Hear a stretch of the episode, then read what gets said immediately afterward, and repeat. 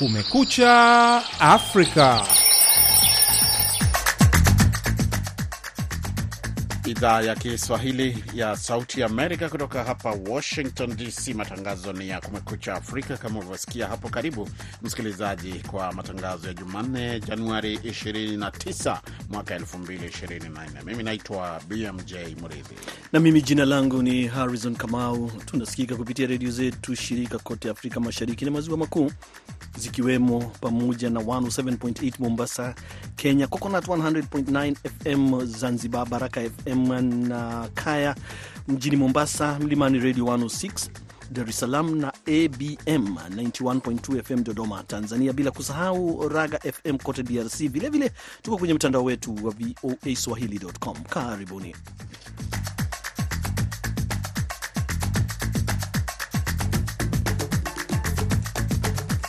Katika matangazo yetu asubuhi ya leo, hisia mseto zaendelea kutolewa na jumuiya ya kimataifa kufuatia hatua ya nchi tatu za Afrika Magharibi kujiondoa kwenye jumuiya ya maendeleo ya kiuchumi ya ECOWAS. Wachambuzi wanasema hii inaleta taswira gani kwa muungano huo wa kieneo? Kikubwa inaonyesha ni kwa ushindwa kufikia kwa dhima ama madhumuni yenyewe ECOWAS kwenye chaguzi ambazo zimeweza kufanyika kwenye nchi kabla ya kuelekea mapinduzi, zilikuwa na malalamiko kadhaa ambayo kimsingi ECOWAS haikuweza kuchukua hatua zozote. Kwenye taarifa nyingine, katika kinyang'anyiro kinachoendelea cha AFCON wenyeji ya Ivory Coast wameondoa mabingwa watetezi Senegal kwa mikwaju ya penalti katika hatua ya 16 bora na kufufua matumaini yao ya kutoa taji hilo katika ardhi ya nyumbani. Ni dondoo tu za yale yanayoendelea huko viwanjani, lakini ni baadaye kidogo kupata habari zaidi kutoka huko Cote d'Ivoire. Baada ya kusikiliza baadhi ya ripoti za waandishi wetu, tutakwenda huko, lakini kwa sasa tupate habari za dunia zikisomwa hapa hapa studio na mwenzangu Harrison Kamau.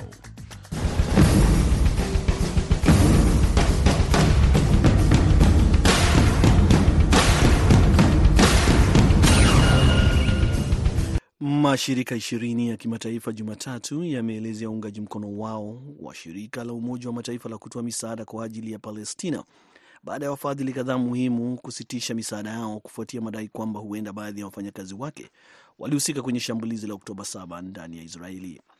Usitishwaji wa misaada kutoka kwa mataifa wafadhili utaathiri zaidi ya watu milioni mbili ambao zaidi ya nusu ni wanawake wanaotegemea msaada wa UNRWA ndani ya Gaza, makundi hayo yamesema kupitia taarifa ya pamoja yakitumia jina la shirika la misaada na kazi la Umoja wa Mataifa. Taarifa hiyo imeendelea kusema kwamba watu wanakabiliwa na njaa, ukame pamoja na tishio la kuzuka kwa magonjwa kufuatia mwendelezo wa mashambulizi ya Israeli pamoja na kuzuiliwa kwa upelekaji wa misaada ndani ya Gaza. Baadhi ya mashirika yaliyotia saini taarifa hiyo ni pamoja na Save the Children, Action Aid, Norwegian uh, Refugee Council, Oxfam, American Friends Service miongoni mwa mengine. Kamishna mkuu wa UNRWA Filipe Lazarini kupitia taarifa amesema kwamba uamuzi uliofanywa unatishia shughuli zao za kibinadamu na hasa kwenye ukanda wa Gaza. Kiongozi wa mashtaka kwenye mahakama ya kimataifa ya jinai ICC Jumatatu ameambia baraza la usalama la Umoja wa Mataifa kwamba uchunguzi wake umeweka misingi ya kuamini kwamba jeshi la Sudan na hasimu wake RSF wanatekeleza uhalifu wa kibinadamu magharibi mwa Darfur wakati mapigano yakiendelea nchini humo. Karim Khan ambaye hivi karibuni alizuru nchi jirani ya Chad ambako maelfu ya wakazi wa Darfur wametorokea, alionya kwamba wengi wa wakimbizi aliokutana nao wanahofia kwamba Darfur itakuwa ama huenda ikasahulika kutokana na maafa yanayoendelea. Aliomba serikali ya Sudan kutoa vibali visivyo na masharti kwa wachunguzi wake kuingia nchini pamoja na kushughulikia maombi 35 ya usaidizi yaliyotolewa. Sudan ilitumbukia kwenye kasi ya Aprili mwaka jana baada ya taharuki ya muda mrefu kati ya jeshi la serikali likiongozwa na Jenerali Abdel Fattah Burhan na kiongozi wa, kije, wa kundi la kijeshi la Rapid Support Forces uh, chini, uh, Hamdan Dagalo kugeuka na kuwa vita kwenye mitaa ya Khartoum pamoja na maeneo mengine ya Darfur ambayo imekumbwa na mauaji tangu elfu mbili na tatu. Na chama tawala cha Afrika Kusini ANC kimemsimamisha wanachama rais wa zamani Jacob Zuma kwa tuhuma za kukiuka kanuni na maadili ya chama hicho wiki chache tu baada ya kutangaza kwamba alikuwa anaunga mkono chama cha upinzani kuelekea kwenye uchaguzi mkuu nchini humo. BMJ Muridhi anatuarifu zaidi. Uamuzi huo ulichukuliwa na bodi kuu ya uongozi wa ANC, kamati kuu ya kitaifa, kufuatia tangazo la Zuma mwezi uliopita kwamba atafanya kampeni kwa chama kipya Umkhonto Wesizwe katika uchaguzi mkuu unaotarajiwa baadaye mwaka huu, kwa mujibu wa vyombo mbalimbali vya habari. Chama cha ANC kimeapa kuwasilisha mashtaka dhidi ya kundi hilo la upinzani linalofanya kampeni kwa jina lake. Akitangaza uamuzi huo, katibu mkuu wa ANC Fikile Mbalula amesema kwamba Zuma na wengine ambao mwenendo wao unakinzana na maadili na kanuni zao watajikuta nje ya chama cha ANC. Zuma alikuwa rais wa nne wa Afrika Kusini yenye utawala wa kidemokrasia kuanzia mwaka 2009 hadi 2018, lakini akalazimishwa kujiuzulu chini ya wingu la tuhuma za ufisadi na akajitenga na chama alichokiongoza. Mwezi Disemba mwaka jana alitangaza kwamba atafanya kampeni kwa niaba ya chama kipya cha Mkhonto Wesizwe au mkuki wa taifa, jina la tawi la kijeshi la chama cha ANC wakati wa mapambano dhidi ya ubaguzi wa rangi. Unaendelea kusikiliza Kumekucha Afrika, idhaa ya Kiswahili ya Sauti ya Amerika, Washington DC. Nigeria Jumatatu imesema kwamba viongozi wa kijeshi, wa kijeshi wasiochaguliwa na raia wa Niger, Mali na Burkina Faso wamewasaliti watu wao kufuatia uamuzi wa pamoja wa kujiondoa kwenye shirika la kiuchumi la mataifa ya Afrika Magharibi, ECOWAS.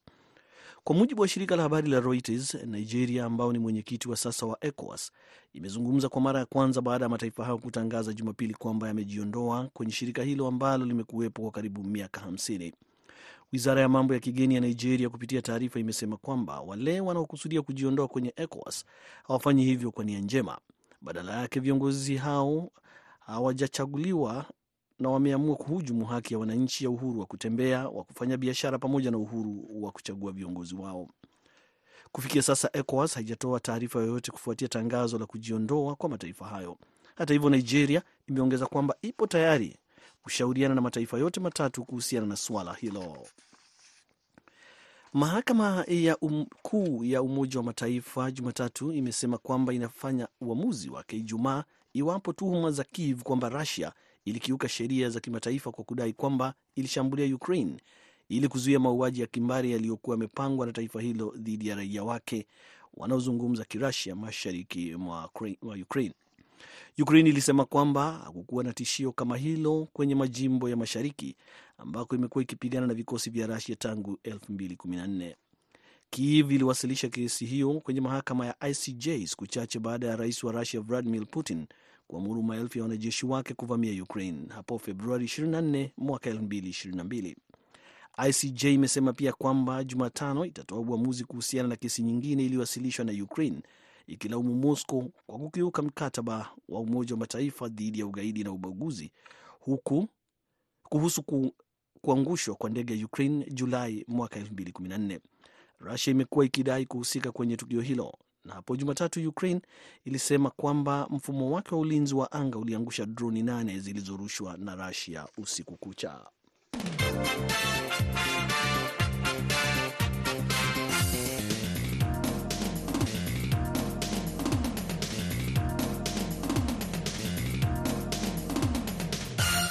Unasikiliza matangazo ya Kumekucha Afrika yakikujia moja kwa moja kutoka hapa jiji kuu la Marekani, Washington DC. Baada ya hizo habari za dunia, Harrison Kamau atarejea hivi punde, lakini kwanza habari ambayo tumeipa uzito wa juu ni kuhusu Italia na mataifa ya Afrika. Umoja wa Mataifa na mashirika mengine ya hisani ya kimataifa yamekaribisha kwa tahadhari mkutano wa kilele wa waziri mkuu wa Italia Giorgia Meloni na viongozi wa nchi za Afrika uliokuwa na lengo la kutangaza mpango mkubwa wa Italia kwa bara la Afrika. Serikali ya Meloni ikiwa na matumaini kwamba mpango huo utapunguza wimbi la uhamiaji. Abdu Shakur Abud anayo maelezo zaidi. Mkutano huu wa kilele wa siku moja ulifanyika kwenye baraza la seneti la bunge la Italia, na waziri mkuu Meloni alikuwa na matumaini kwamba mpango wake utaleta mwelekeo mpya, kushirikiana katika nishati na kuanzisha uhusiano mpya kati ya nchi za Ulaya na Afrika.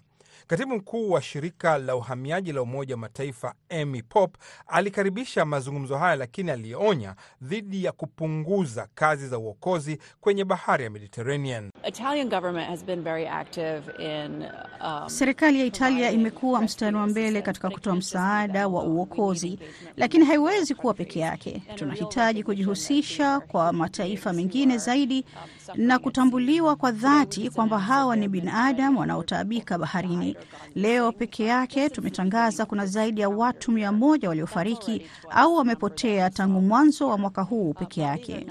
Anasema hiyo tayari ni idadi marudufu ya walioshuhudiwa mwanzoni mwa mwaka jana. Giampaolo Silvestri, katibu mkuu wa Aves, mmojawapo ya shirika kuu la Italia lisilo la kiserikali katika maendeleo ya Afrika, anasema mpango huo huenda usiwe na athari zozote katika muda mfupi unapohusiana na kudhibiti uhamiaji wa kawaida kutoka Afrika. Il decreto del piano Mattei parla già di un orizzonte di quattro anni. Mpango uliotangazwa na Mate unazungumzia mwelekeo wa miaka minne. Hii tunachukulia ni mwelekeo kipindi cha kati, lakini ili kuweza kuwa na mafanikio makubwa katika nchi hizi, hasa ukichukulia fani ya elimu na hapo tena mafunzo ya ueledi, kizazi kipya kinahitaji mwelekeo wa miaka kumi kuweza kupata matokeo chanya. Kwa hivyo ni wazi katika kipindi kifupi kunahitajika mipango ya kukabiliana na hili tatizo la uhamiaji. Karibu viongozi 45 wa Afrika, wakuu wa Ulaya na Umoja wa Mataifa na wawakilishi wa mashirika ya ufadhili walikuwa mjini Rome Jumatatu kwa mkutano huo wa kilele, tukio la kwanza kuu chini ya urais wa Italia kwenye kundi la mataifa tajiri la G7. Mpango wa serikali uliopewa jina la Enrico Mattei, mwasisi wa shirika la serikali la mafuta na gesi ENI, unajaribu kuimarisha ushirikiano na nchi za Afrika mbali na nishati, lakini sio kwa njia ya kupora rasilimali yake. Mpango unahusu miradi katika elimu, huduma za afya, maji, usafi, kilimo na miundombinu. Naibu katibu mkuu wa Umoja wa Mataifa Amina Jane Mohamed ameambia mkutano kwamba malengo ya maendeleo endelevu ya Umoja wa Mataifa yako nyuma, na wakati Afrika ina idadi kubwa ya vijana ambao wangeweza kufaidika kutokana na kubuniwa miradi ya nishati safi. Maendeleo ya malengo endelevu, tuko na upungufu mkubwa.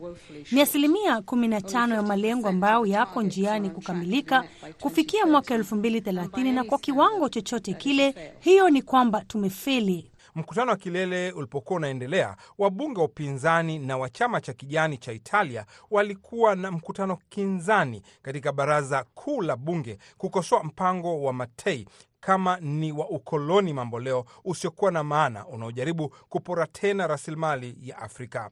Mbali na mpango huo wa Matei, serikali ya Meloni imefikia makubaliano yenye utata na nchi moja moja kujaribu kupunguza mzigo wa uhamiaji unaoikabili Italia.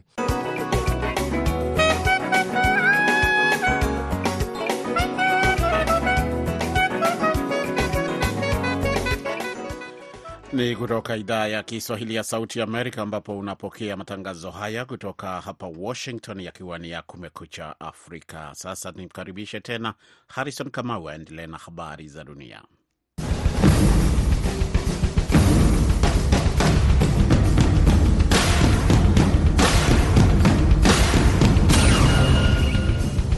Rais mpya wa Liberia Joseph Boakai ametangaza utumizi wa dawa za kulevya kuwa dharura ya afya ya umma huku akiteua kamati maalum ya kushughulikia tatizo hilo wakati alipokuwa akitoa hotuba yake ya kwanza kwa taifa Jumatatu. Kwa mujibu wa shirika la habari la AFP, dawa ya kulevya aina ya Kush inayotengenezwa viwandani na yenye athari sawa na bangi imeshamiri zaidi miongoni mwa vijana nchini Liberia pamoja na jirani wake Sierra Leone.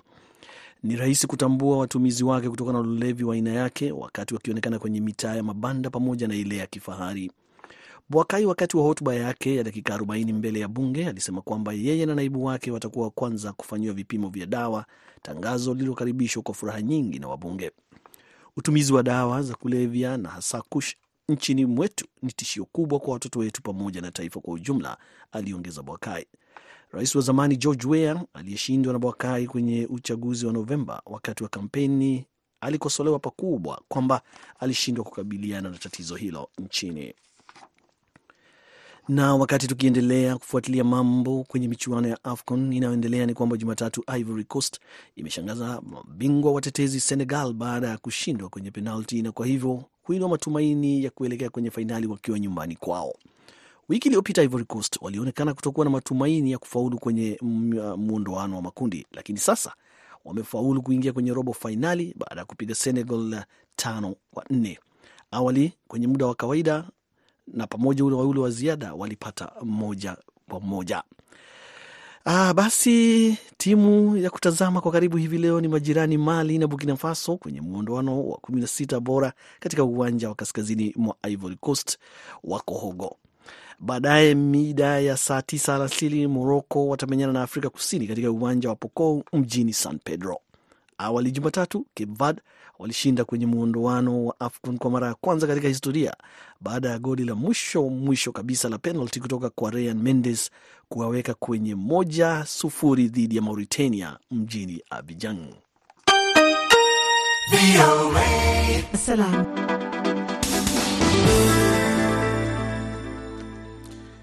Karibu kwa habari zaidi kutoka kwa waandishi wetu. Hisia mseto zimeendelea kutolewa kufuatia hatua ya Mali, Niger na Burkina Faso kutangaza kwamba zinajiondoa kwenye wanachama wa jumuiya ya kiuchumi ya mataifa 15 ya ukanda wa Afrika Magharibi, ECOWAS iliyoanzishwa mwaka 1975 ikiwa na lengo la kukuza ushirikiano, kudumisha na kuimarisha utulivu wa kiuchumi. Baadhi ya wachambuzi wanahoji mustakabali wa jumuiya hiyo ambayo imekuwa ikikosolewa kwa jinsi inavyoratibu baadhi ya masuala yenye umuhimu mkubwa kieneo. Idi Ligongo anaarifu zaidi. Viongozi wa kijeshi wa mataifa hayo kupitia taarifa ya pamoja iliyosomwa kupitia televisheni zao za taifa wamesema kwamba wameamua kupitia utaifa wao kamili kujiondoa mara moja kwa Burkina Faso, Mali na Niger katika jumuiya hiyo ya ECOWAS, wakidai kuwa umoja huo umeondokana na kile ambacho wanakiamini na kwenye malengo ya waanzilishi wake pamoja na wanaharakati wa Umoja wa Afrika baada ya kuwepo kwa karibu miaka 50 tangu kuanzishwa kwake. Kando na hilo, wameongeza kueleza kwamba ECOWAS kupitia ushawishi wa mataifa ya kigeni imeondoka kwenye misingi ya waanzilishi wake na kuwa tishio kwa mataifa wanachama pamoja na wananchi wao, kinyume na kuhakikisha furaha yao. Goodluck Ngingo ni mchambuzi wa masuala ya siasa za Afrika, anasema hatua hii ni mwendelezo wa kuonekana kama ECOWAS inaendelea kushindwa kutimiza wajibu wake kwa wanachama wake.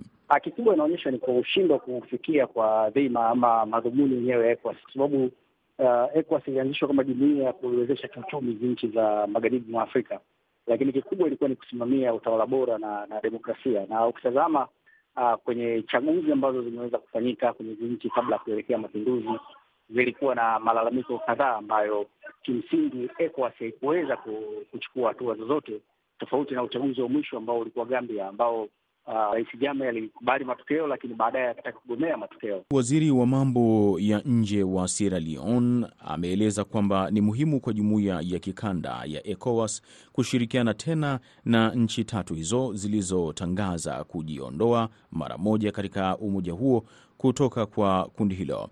Timothy Musa Kaba amekuwa akiongoza juhudi za mazungumzo ya mawaziri wa mambo ya nje wa ECOWAS na mataifa hayo ambayo yanatawaliwa kijeshi ikiwemo Niger. Pia anasema ni muhimu kutafuta suluhu ili kuzirejesha nchi hizo kwenye utawala wa kikatiba. Matamshi yake hayo yanatokana na hatua ya Niger, Mali na Burkina Faso kutangazwa kwa pamoja kujiondoa ECOWAS, wakisema umoja huo umekuwa tishio kwa nchi wanachama. Katika mahojiano na mwandishi wa VOA Peter Cloti, waziri wa mambo ya nje wa Sierra Leone Timothy Musa Kaba alisema haya: Inachanganya, inasikitisha. Tunatumaini hatujachelewa. Niger, Burkina Faso na Mali ni sehemu muhimu ya jumuiya ya Afrika ya Magharibi, ECOWAS. Katika kipindi kirefu imekuwa ikifanya mazungumzo na mataifa haya ikiwarejesha katika utawala wa kikatiba. Umoja wa Afrika unasema kwamba kuna ongezeko la idadi ya nchi wanachama ambazo zinaendesha michakato ya kidemokrasia kurekebisha na kuondoa ukomo wa mihula ya kikatiba, wakati zingine zinapinga juhudi za kuweka ukomo wa muda katika katiba zao. Umoja wa Afrika umeonya uh, wale ambao wanafadhili mapinduzi, wapiganaji wa kigeni na mamluki katika nchi wanachama wake kwamba vitendo vyao vichafu havitavumiliwa. Shukran sana Idi Ligongo kwa ripoti hiyo. Na sasa basi, uh, Harrison Kamau, sijui unataka tuelekee wapi sasa hivi? Asante sana mwenzangu BMJ Mridhi. Moja moja nataka tu, tuelekee mara moja kule nchini Kenya, ambapo licha ya kwamba shule zote nchini humo zimefunguliwa, maafisa wa walimu wanasema kuwa sio kila mwanafunzi aliyefikia umri wa kwenda kwenye shule ya upili ambaye amefanikiwa kuingia darasani. Mwandishi wa VOA Mohamed Yusuf anaangalia ni kwa nini usajili wa wanafunzi huko chini ya asilimia mia moja tofauti na malengo ya serikali. Basi wewe BMJ mwenyewe unasimulia hiyo ripoti yake. Zaidi ya wiki mbili baada ya madarasa ya shule ya upili kuanza, takriban asilimia kumi ya wanafunzi milioni moja nukta tatu ambao walifaulu mitihani ya kujiunga na shule za upili mwaka jana bado hawajafanikiwa kuingia darasani. Serikali ya Kenya imekuwa ikishinikiza mpango wa asilimia mia moja ya wanafunzi kutoka shule za msingi hadi kuingia sekondari, lakini baadhi ya wanafunzi wanaona ugumu wa kuendelea na masomo kwa sababu za kifedha. Luse Njau ni mlezi wa Wambui, kijana aliyepata alama 354 kati ya 500 zinazohitajika.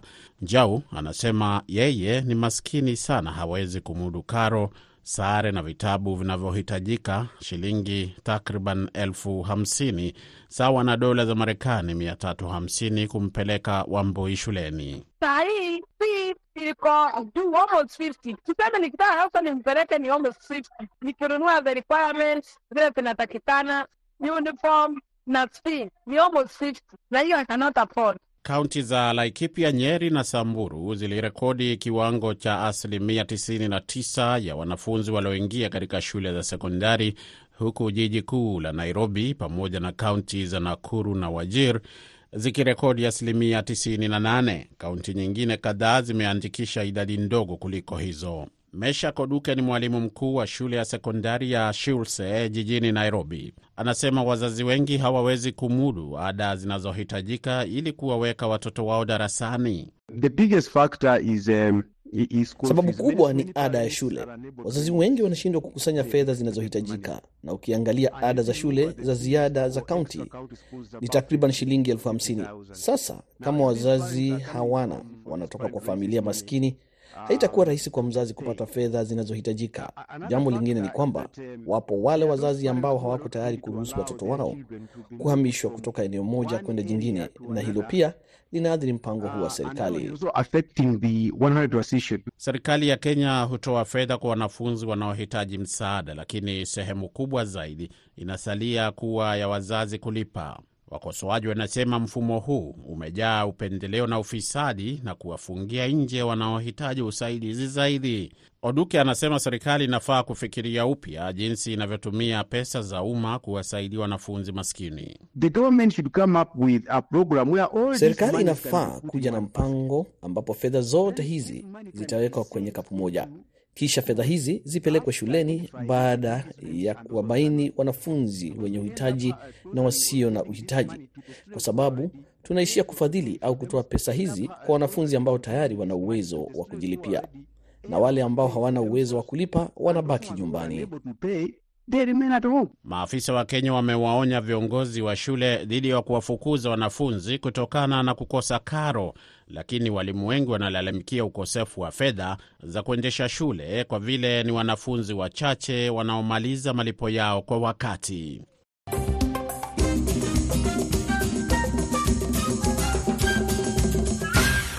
Huu hapa muktasari wa habari.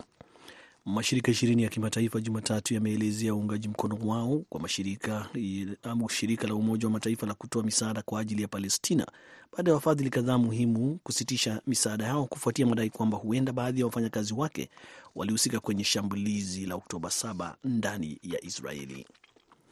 Kiongozi wa mashtaka kwenye mahakama ya kimataifa ya jinai ICC Jumatatu ameambia baraza la usalama la Umoja wa Mataifa kwamba uchunguzi wake umeweka misingi ya kuamini kwamba jeshi la Sudan na hasimu wake RSF wanatekeleza uhalifu wa kibinadamu magharibi mwa Darfur.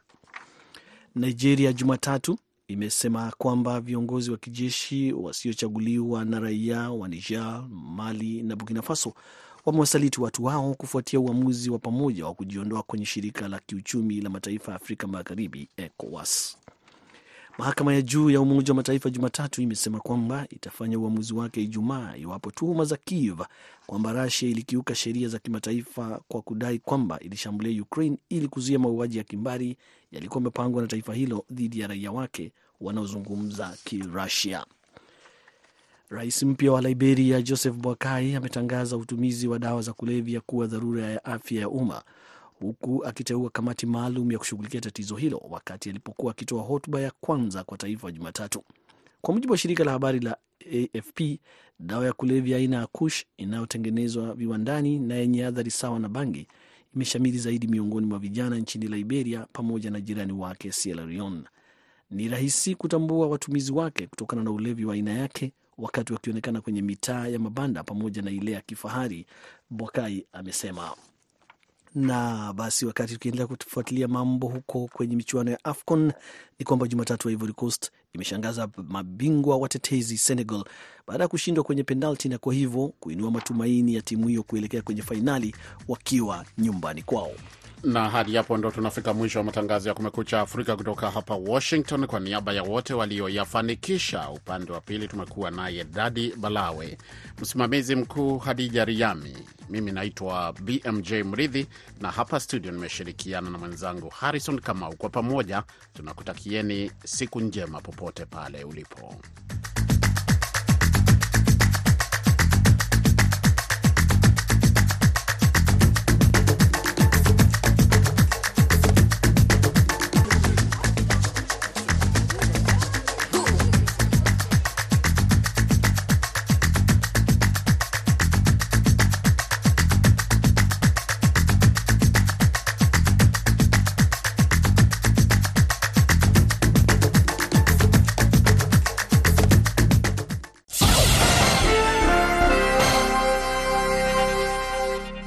Ifuatayo ni tahariri inayoangazia maoni ya serikali ya Marekani. Inazidi kuwa dhahiri kuwa mabadiliko ya hali ya hewa ni hatari ya wazi na ya sasa kwa sayari yetu, kwetu sote. Mwaka jana ulikuwa wa joto zaidi katika rekodi, kulingana na taasisi ya National Oceanic and Atmospheric ya Marekani. Joto hilo lilileta matukio mabaya ya hali ya hewa ambayo ilisababisha maafa kote ulimwenguni. Barafu katika bahari ya Antarctic ilipungua hadi rekodi ya chini mwaka 2023 hata kama uso wa bahari ulirekodi joto la juu ambalo halikupungua na kuwasili kwa msimu wa baridi. Kwa kiwango hiki, badala ya kupunguza ongezeko la joto duniani hadi nyuzi joto 1.5 zaidi ya viwango vya kabla ya viwanda, tunaweza kuiona ikipanda kwa nyuzi joto 3.4 kufikia mwisho wa karne hii. Ufunikaji barafu katika Antarctic ulipungua hadi rekodi ya chini mwaka 2023 hata kama uso wa bahari ulirekodi joto la juu ambalo alikupungua na kuwasili kwa msimu wa baridi. Kwa kiwango hiki, badala ya kupunguza ongezeko la joto duniani nyuzi joto 1.5 zaidi ya viwango vya kabla ya viwanda, tunaweza kuona ikipanda kwa nyuzi joto na 3.4 katika mwisho wa karne hii. Kuna mamilioni ya watu tayari, migogoro ya maji, ukosefu wa uwezo wa kulima mazao waliokuwa wakipanda, kuenea kwa magonjwa ambayo sasa tulidhani tumemaliza, kukatizwa kwa biashara kukatizwa gharama zote, na watu wanaofuata hili watakuambia gharama ya kupoteza tija ya kukatizwa kwa usafirishaji wa bidhaa na huduma na kadhalika. Moja ya vikwazo vikubwa katika vita vya kuepusha shida ya hali ya hewa ni ufadhili. Matrilioni ya dola yanahitajika mahali fulani, kati ya trilioni mbili na nusu hadi tatu na trilioni nne na nusu hadi tano kwa mwaka hadi tutakapofikia elfu alisema Bwana Kerry. Kuna haja ya uwekezaji binafsi lakini watu wanasita kuwekeza Kwa hiyo lazima tupeleke fedha ili kuunda mikataba yenye tija. Unapounda mkataba wenye tija, kimsingi unajitaha, unajihatarisha katika mpango huo. Unapunguza hatari ili kupata hasara ya kwanza au fedha za dhati au kitu ambacho kinawapa watu imani kwamba ikiwa wataweka chini baadhi ya pesa hizo, wanaweza kuwa na matarajio ya kuaminika kwamba hilo ni jambo ambalo linafaa kufanywa sasa. Tunafanyaje hivyo? Naam, uhisani unaweza kuchukua jukumu kubwa zaidi kuliko ilivyo leo, alisema Bwana Kerry. Uhisani unatoa ruzuku na tunajua ni kuweka dau hapa. Nadhani dau lisingeweza kuwa muhimu zaidi, lisingeweza kuwa kubwa zaidi. Hiyo ilikuwa tahariri inayoangazia maoni ya serikali ya Marekani.